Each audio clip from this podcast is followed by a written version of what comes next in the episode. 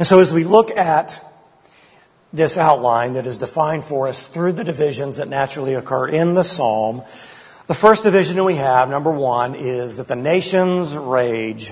The nations are in a rage over the sovereign rule of the Lord. Verse 1 asks the very simple question, why are the nations in an uproar and the peoples devising a vain thing? So the question that God is asking is very simply this, why are the people outraged at who I am, of the nation that I have called to myself, and of the rule that I have established him to have in this world. So when the word nations is used here, it refers to Gentiles. It's often translated in the word Gentiles, but we're not talking about individual people here.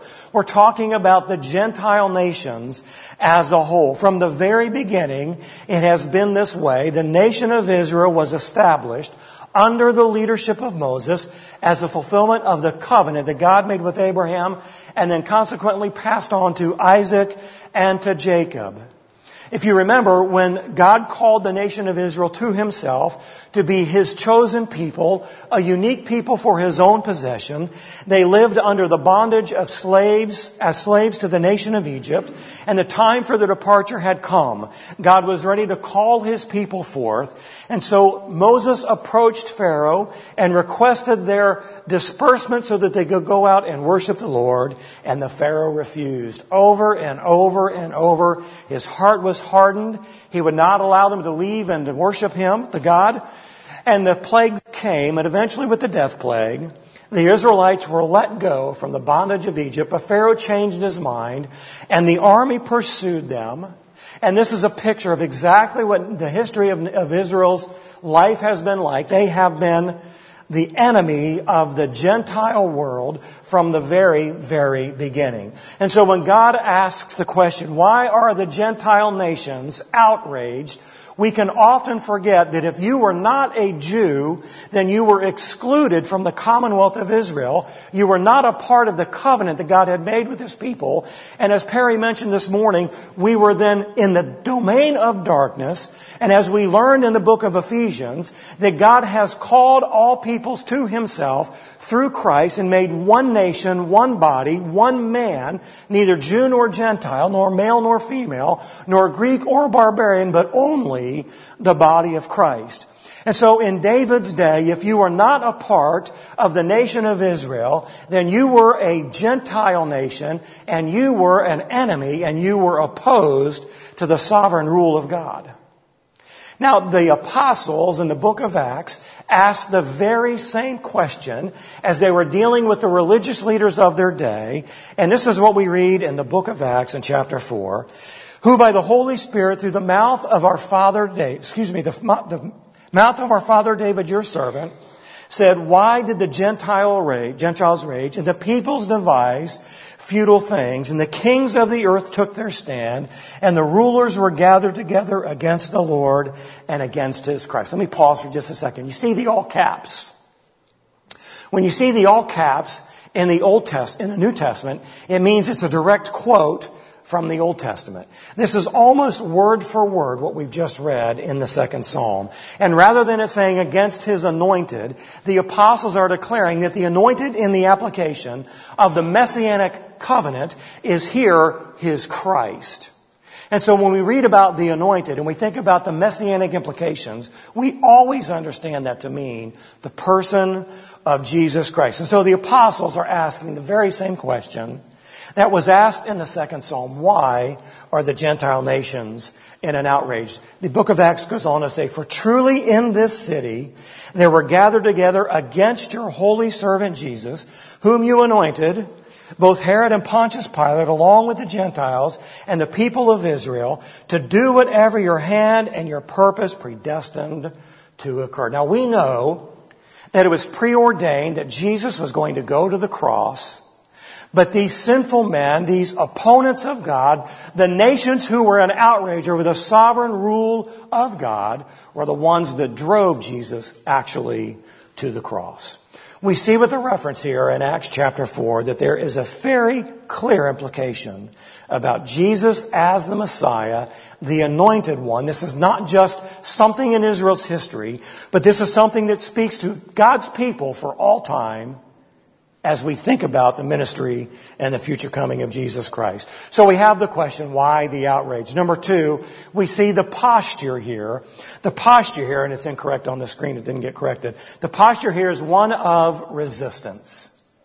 There is resistance to the sovereign rule of God. Verse 2 says, The kings of the earth take their stand, and the rulers take counsel together against the Lord and against his anointed. What's interesting is that in the ancient Near East, in the time that, was, that this was written, kings often considered themselves to be like gods. They thought that they often held some kind of a sacred power. And so the idea here is that the kings of the earth and the rulers and the leaders of the earth have gotten together to pool all of their sacred powers together in an attempt to resist the leadership of the Lord they wanted to exact resistance against the God of Israel and against his people and the anointed king of Israel. So here we see that they reject the Davidic king and his rule as God's installed king, and they consider him to be a very direct threat. When we read the phrase his anointed, it speaks of both David and the Messiah.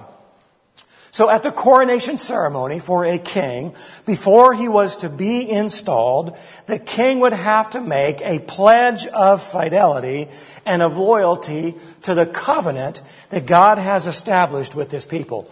Only after they had pledged allegiance to that covenant would they be crowned and proclaimed as a legitimate ruler. Then they would be anointed with holy oil and then they would become the anointed of the Lord. So there is a concerted effort for these people, these Gentile nations, to resist God and to resist the rule of His anointed. And this means David and the nation of Israel in Israel's history. And it's applied forward ultimately to resistance against the messianic rule of Jesus Christ. Think about it like this. In the time of David, how many nations stood shoulder to shoulder with the nation of Israel as true allies who didn't stand as allies over fear of being conquered, but stood as allies because they were willing to make the same pledge of loyalty to the covenant that God had made with the nation of Israel. What nation stood with the nation of Israel in that respect? I don't know of any. They stood because they were subjected to Israel's might and power, and if they weren't, if they weren't going to die and perish, then they would submit themselves to the rule of the nation of Israel. Think about it like this. How many nations today are aligned as allies of the Jewish people based upon the embracement of the God of Israel? There aren't many, if any.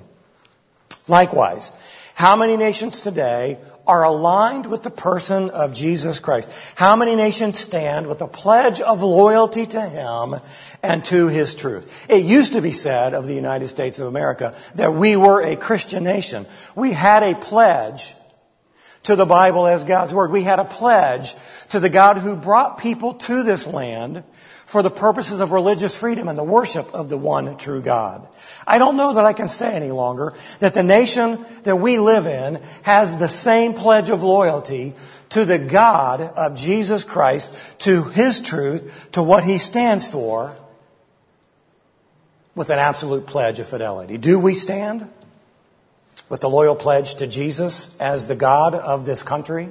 Do we stand shoulder to shoulder with the truth of Scripture and by virtue of that with the apostles in declaring that this nation stands for God and for God alone?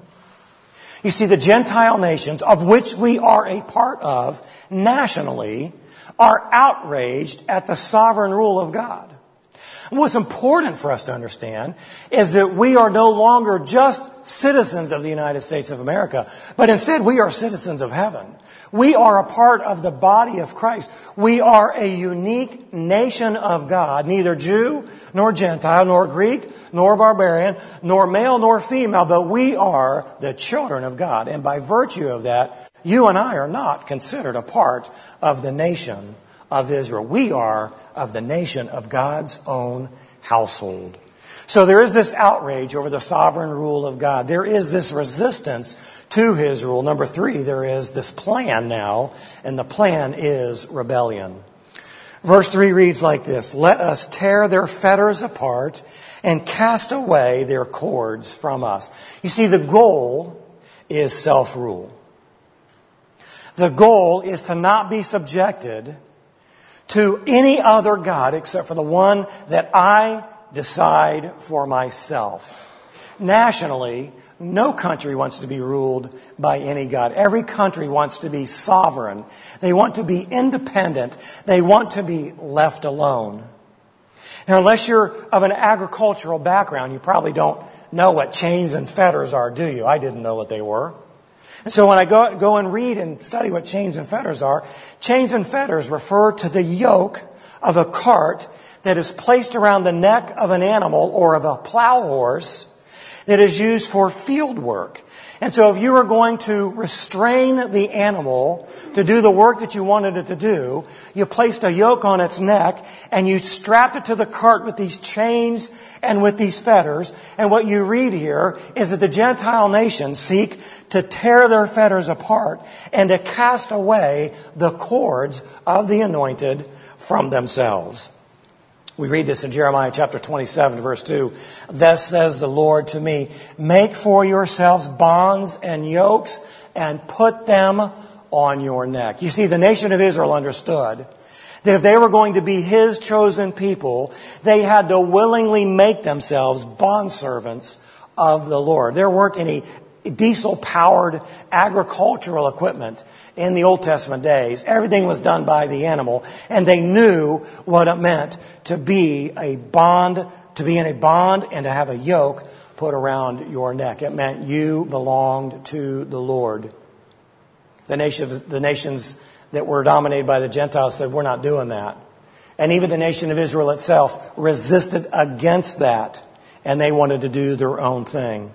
So the right response to the Lord is a willing surrender to Him as King and Lord, symbolized in the willingness to place a yoke around your neck and to not resist the chains and the fetters that kept you strapped to His plans and His purposes. Let me ask you this question as you think about that picture image. Is God trustworthy to be yoked with? Is he trustworthy to have the chains and fetters attached of our lives attached to him in such a way that we do his plan, we serve his purposes, we live our lives for him? We would say that theoretically, yes. We would all agree that God is worthy and trustworthy and faithful for us to give ourselves to him in that respect. Yet we today still struggle with the same things that the nation of Israel did and the Gentile nation struggled with as well, and that is submitting to the sovereign rule of God. But here we see that the nations are not only rejecting the Lord as the king, but they are throwing it off. They are taking it off and casting it away as a sign of rebellion, as a sign of disrespect to the Lord. The nations of the earth are by nature opposed to the rule of God and of His anointed King and of His Messiah, and the Gentile nations seek to be under self-rule. One cannot submit to God if one does not submit to His anointed and if one does not submit to His Messiah, the Lord Jesus Christ. So we see that the nations are in a rage. There's resistance. There's a plan of rebellion. Number two, we see that the Lord rules. The scene shifts here from earth into heaven. And there is this sense that this conversation is now taking place in the heavenlies, not only coming from God to the prophet Nathan, passed on to perhaps David, but it's also taking place between God and his son, who would eventually come to this world. The response that we see here is spelled out in verse 4. He who sits in the heavens laughs. The Lord scoffs at them. God's response to this rage and this resistance and this planned rebellion is very simply a laugh. It's a hearty chuckle, if you will, from the very heart of God as He looks at the posture that takes place amongst the Gentile nations, foolishly thinking that they can cleverly devise a plan that is going to successfully overthrow His sovereign rule in this world. God is not at all troubled by the rebellion and the rejections that take place amongst the Gentile nations. In fact, they can rage all they want because it isn't going to change a thing. The picture here is God laughing and perhaps shaking his head in amusement at the notion that the nations would be able to overthrow his sovereign rule. I thought about it like this.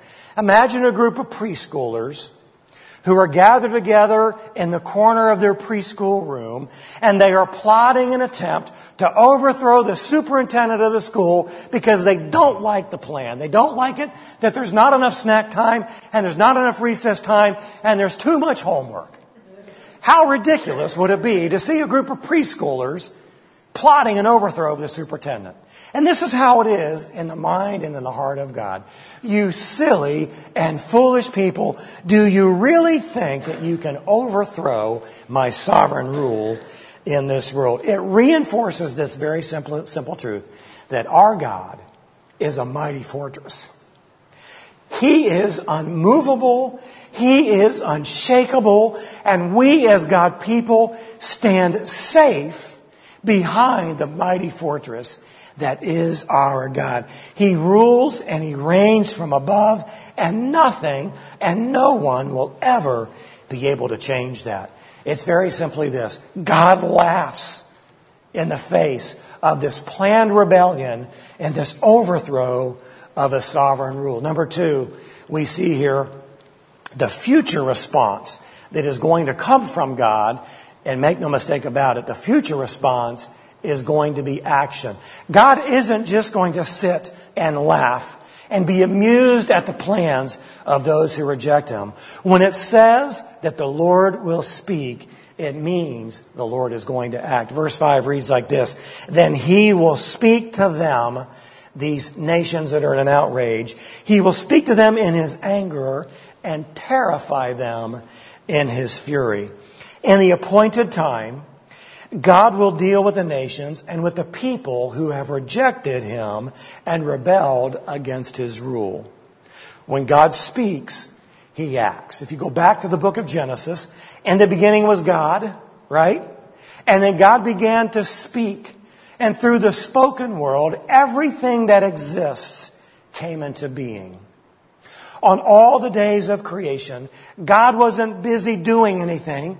He wasn't orchestrating anything. He simply spoke and everything came into being. We read this in Psalm 33 verse 9. For he spoke and it was done. He commanded and it stood fast. You know, that applies not just to the acts of creation. It stands for everything God has said. When God speaks, it means there's going to be action. They're not veiled threats. It's not a big dog with a lot of bark and no bite. God is sovereign and He is just. And in the appointed time, God is going to speak. Here, God is going to speak to these rebellious nations, these rebellious people, and when He speaks to them, He's going to do so in His anger, and they are going to be terrified by his response. The word there that is used is the word fury, and it means a burning anger.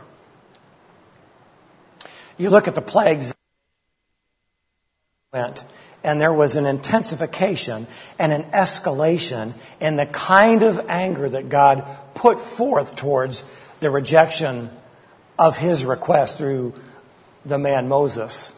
And eventually the death plague came. And when the death plague came, the Egyptians couldn't usher the people of Israel out any faster than they did. Go, go, take whatever you want. Leave our midst. This God you serve is an angry God, and we are terrified by his anger. You know, it should be a very terrifying idea to be subject to the wrath of God. But you know, in our culture, we have relegated God to a God of love, a God of peace, a God of mercy, a God of grace. And we forget the fact and we diminish the reality that a part of God's attribute is that God is just. When God speaks, He acts. And when He speaks to these rebellious nations, He's going to speak in His anger and in His fury they will be terrified. We read in Psalm chapter 21, your hand will find out all your enemies. Your right hand will find out those who hate you. You will make them as a fiery oven in the time of your anger. The Lord will swallow them up in his wrath and fire will devour them. Hey, um, we either believe that's true or we don't. This doesn't ask for our justification or our explanation or some kind of an excuse to diminish the righteousness of God and the justness of God and the rightness of His anger being expressed to those who have rejected Him. You know, you and I forget often that Jesus didn't come in to judge the world. Why? Because the world has already been judged. He came in to save the world. And this is the fate of those who reject Him and try to overthrow Him and resist His rule is that they will suffer at the hands of an angry God who will exact justness on those who have rejected him. This is the eventual outcome for all who hate the Lord and his anointed. People hate Christians. People hate Christianity. People hate Jesus. Just as they hated the nation of Israel. You know, in the Middle East, there is still such intense hatred towards the nation of Israel that there, there will never be peace in the Middle East. It will never happen until the nation of Israel is eradicated. And that's not going to happen. Number three, we see the reality here with the Lord rule. And that is very simply this. The king reigns. The king reigns. There's not anything anyone can do about that. Verse 6 says, God saying to the anointed and to his son, and this is the son recounting what he was told, but as for me, I have installed my king upon Zion, my holy mountain. Again, this speaks of both the historical nature of David as the king and all future kings who come as a part of the Davidic covenant, but also of the future rule of the Messiah who will bring about the submission of all the nations. The king has been installed. God has consecrated him and established him as a legitimate ruler of the universe. So here we see in the historical nature the city of Zion, which refers to Jerusalem. It is God's holy mountain, and that is where the king resides. And by virtue of that, it is thought that this is also where God resides because that's where the anointed is the anointed of God and God were not very clearly separated in the nation of Israel. So figuratively, Zion refers not to the city of Jerusalem, but from where God rules. And God does not live in a house. And God did not really and truly live in the tabernacle in Jerusalem. It was a representation. Where does God live? God lives in the heavens. And it says very clearly in Isaiah 66, Thus says the Lord, Heaven is my throne, and the earth is my footstool. Where then is a house you could build for me? And where is a place that I may rest? You know, it's interesting to think about it. But the Lord sees this vast earth that we live on as simply his footstool. He doesn't reside in a place. There's not a location. God exists in the heavens. And, the he- and heaven is his throne. God has established his rule. He has installed His anointed who will bring about the submission of the rebelling peoples in God's time. And there is nothing and there is no one who can change that or who can stop it. The very simple truth is this. The Lord reigns. He reigns from heaven above and that is going to be forever. Number three, we see the Lord's decree. The Lord's decree here is very simply this in verse 7. I will surely tell of the decree of the Lord, he said to me. You are my son. Today I have begotten you. You see, see anything interesting in that terminology? Today you are my son or excuse me, you are my son. Today I have begotten you. So here we go. The declaration is, my son rules. So the anointed is speaking of what God has told him that today you are my son. And with the, with the Davidic covenant being established, the anointed has been adopted by God and he has become the son of God. The anointed, being the adopted of God, was a very unique position that existed within the nation of Israel. The nation of Israel was, was called the people of God. They were his nation, a people for his possession. But the anointed was called the son of God. And so when it talks about the Son of God, we see very clearly, again, the messianic implication here that the begotten Son of God, who is who? Who is the one and only begotten of the Father? Well, that's none other than Jesus Christ. We are all adopted as God's children, but there is only one who has been the begotten Son of God. Literally, David is being told by God that you have become my son because you are now my anointed. Figuratively, Jesus, the one and only begotten by God, is his son and is the true ruler of this world. The king of Israel, whether it be David or Solomon or anyone else who came after him, was a representation of God's rule on this earth. But the only, the one and only begotten is the one and only true ruler of this world. Verse 7 here is alluded to here in both, in, excuse me, in Matthew, Mark, and Luke when they give their account of the heavens being opened up after Jesus' baptism and hearing the word of the Lord, this is my beloved son in whom I am well pleased. They understood that at Jesus' baptism, with the words they heard from heaven, that this was not only the installation of Jesus' ministry, but it was also the installation of the messianic ministry with the first advent of Jesus Christ exacting and enacting his rule in this world.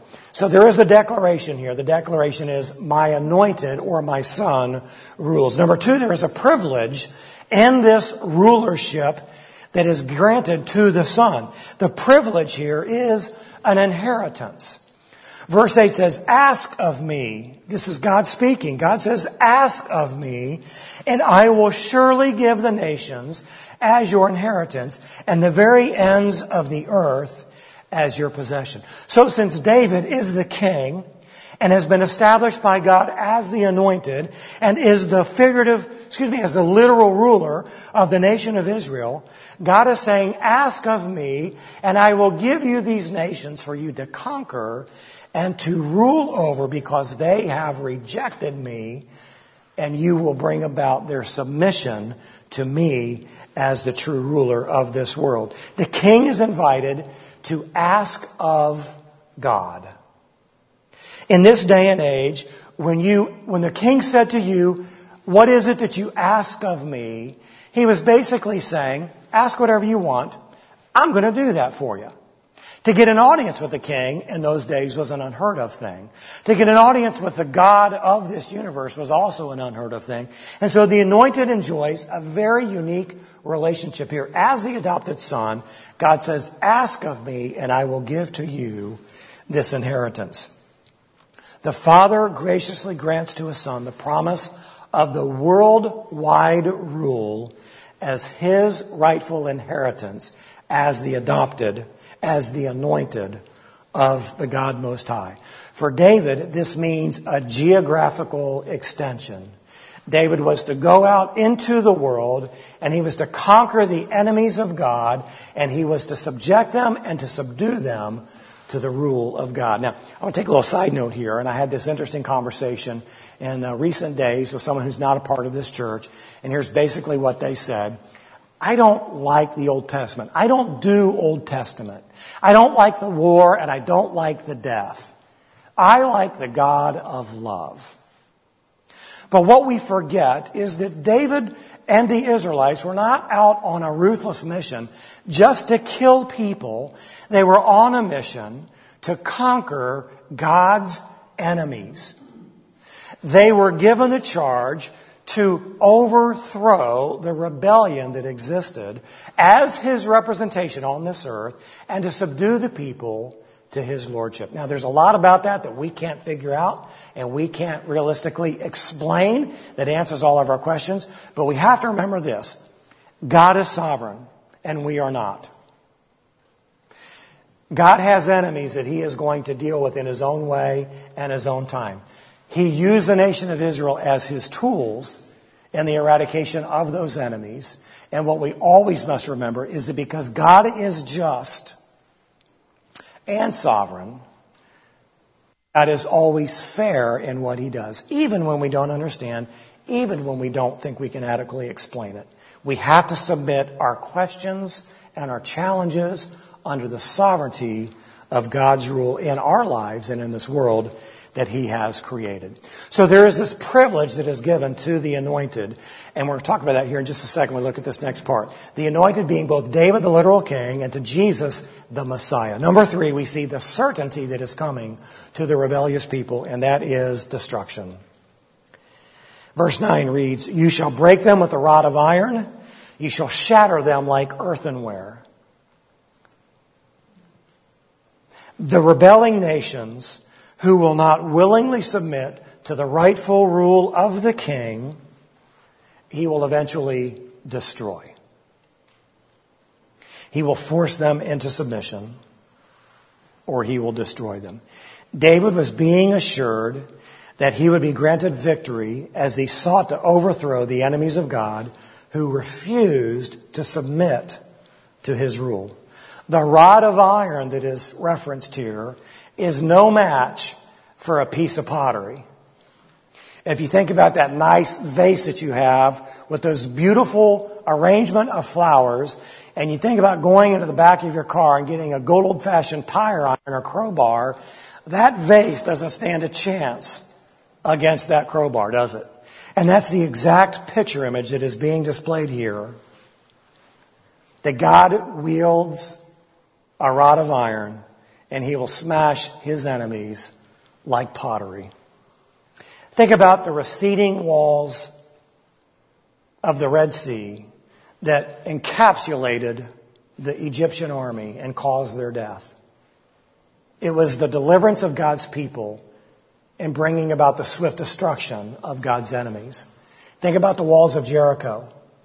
When the walls imploded upon themselves, it was God conquering his enemies on behalf of his people.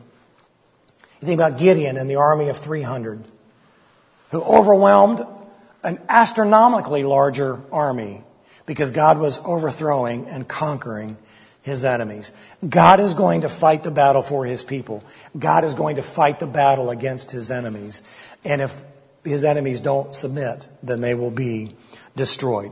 Now, because this has future messianic implications, not only for the time of Israel, but for God's people as a whole, this speaks of the Lord's future victory over all the enemies of God once and for all when the eventual installation of His rule is established for all eternity. Verses 8 and 9 are repeated by Jesus in the book of Revelation in chapter 2 that we're going to look at. It's also referenced in, I think, 14 and 19 and perhaps even 22 as the book of Revelation talks about the eventual overthrow of God's enemy. Here is a sampling that we see a direct quote out of Psalm 2.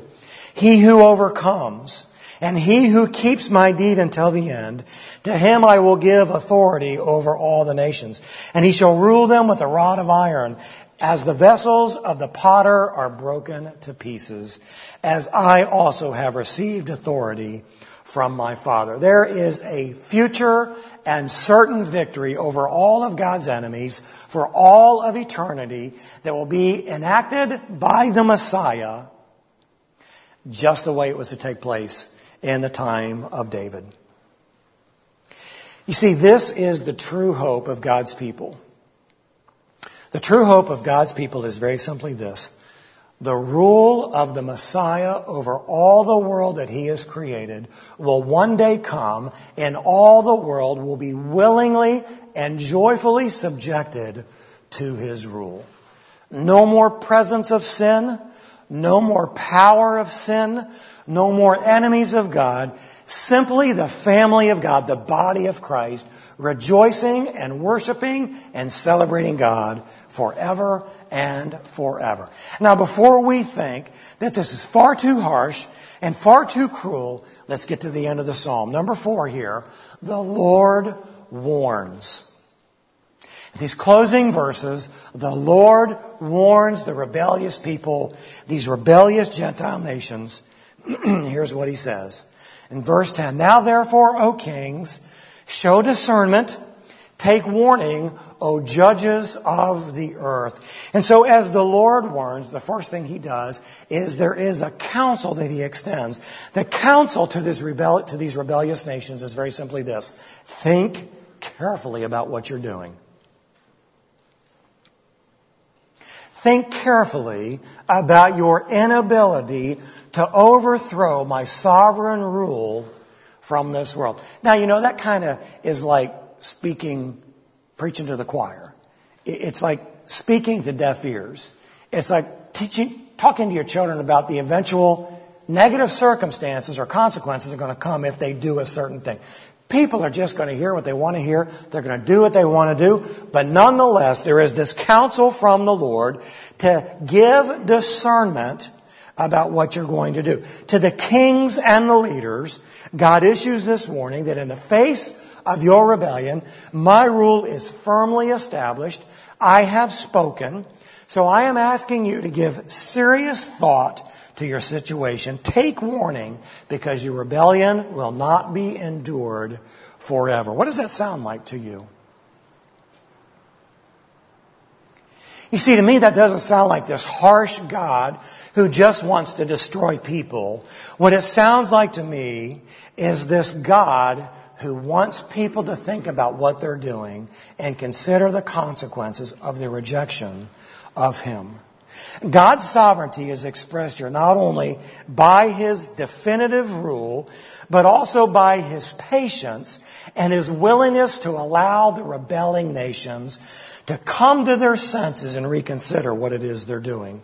In David's day, the work of God was well established. The neighboring countries feared what might come of them if they did not willingly submit themselves to the rule of Israel. As the earthly king, David would extend grace to the nations. As the messianic king, the same issue, excuse me, the same invitation is issued to people today. The invitation is very simply this serve the Lord. Serve the Lord. Stop rebelling. Stop resisting against what you cannot overthrow and serve the Lord. Verse 11 says, Worship the Lord with reverence and rejoice with trembling. That word rejoice is often translated with the word serve. So in serving the true king, they will be spared from their certain doom. And like all who have been saved from the wrath of God and his just judgment, we will rejoice in our salvation. The invitation is to serve the Lord with reverence and rejoice with trembling, knowing what it is we would have been spared from. You see, this is a gracious God. This is a merciful God who is extending an invitation, who is living with patience against these people who have been nothing but rebellious against his rule. And we come to the last point here. Number three, the choice is ours to worship or perish. See, there's this counsel to think carefully about the posture of our lives. It is this invitation to serve Him. Understanding that there is a tr- there is a choice here. It is to worship Him or to perish because of our rejection of Him. Verse 12. Do homage to the Son that He not become angry and you perish in the way, for His wrath may soon be kindled. How blessed are all who take refuge in Him. The word homage is often translated as the word kiss. And you think about in the ancient days, when you approached the king, you would simply bow to your knees, you would take his hand, and you would give him a kiss. That kiss indicated my willing subjection and submission to your rule. It is my desire to serve you, and I choose to submit myself under your rule. To reject the king's rule will invoke his anger. It is a sign of disrespect and it will not be tolerated. If you think about the sign of disrespect in the ancient days, you could be beheaded on the spot if you disrespected the king. In the same sense, the people who will disrespect the Messiah, who reject and resist his rule, will be punished. They, their rejection will not be tolerated. So this rejection will be dealt with, and there is an opportunity to get in a right relationship with the king by willingly submitting to his authority. It's very easy for me to see both the literal and the figurative implications of what this is talking about here. But here's the bottom line. The bottom line is this. How blessed are all who take refuge in him to be spared from his wrath, to enjoy the provision that he gives to his children, to be able to stand behind the, the mighty fortress that is our God. All who are in a right relationship with the King rejoice because they enjoy the blessing that comes from being a part of the King's family. The sovereign rule of God. The Lord reigns. Whatever circumstance we find ourselves in, we must remind ourselves the Lord is in control. No matter how bleak the culture gets, we must remind ourselves the Lord is in control. No matter what happens to the finances of our country, the Lord is in control. No matter what happens to our physical bodies, the Lord is in control. You see, when we understand that our lives exist under His sovereign rule, we can rejoice because we are part of the King's family. We can rejoice because we have been blessed with the privilege of the blessings that come from being a part of the King's family. For all of eternity, the people of God from every tribe and every nation, from every era, are going and they are going to worship the King. We just get a sneak preview of what that's going to be like, right? Let's stand together. Let's worship Him now.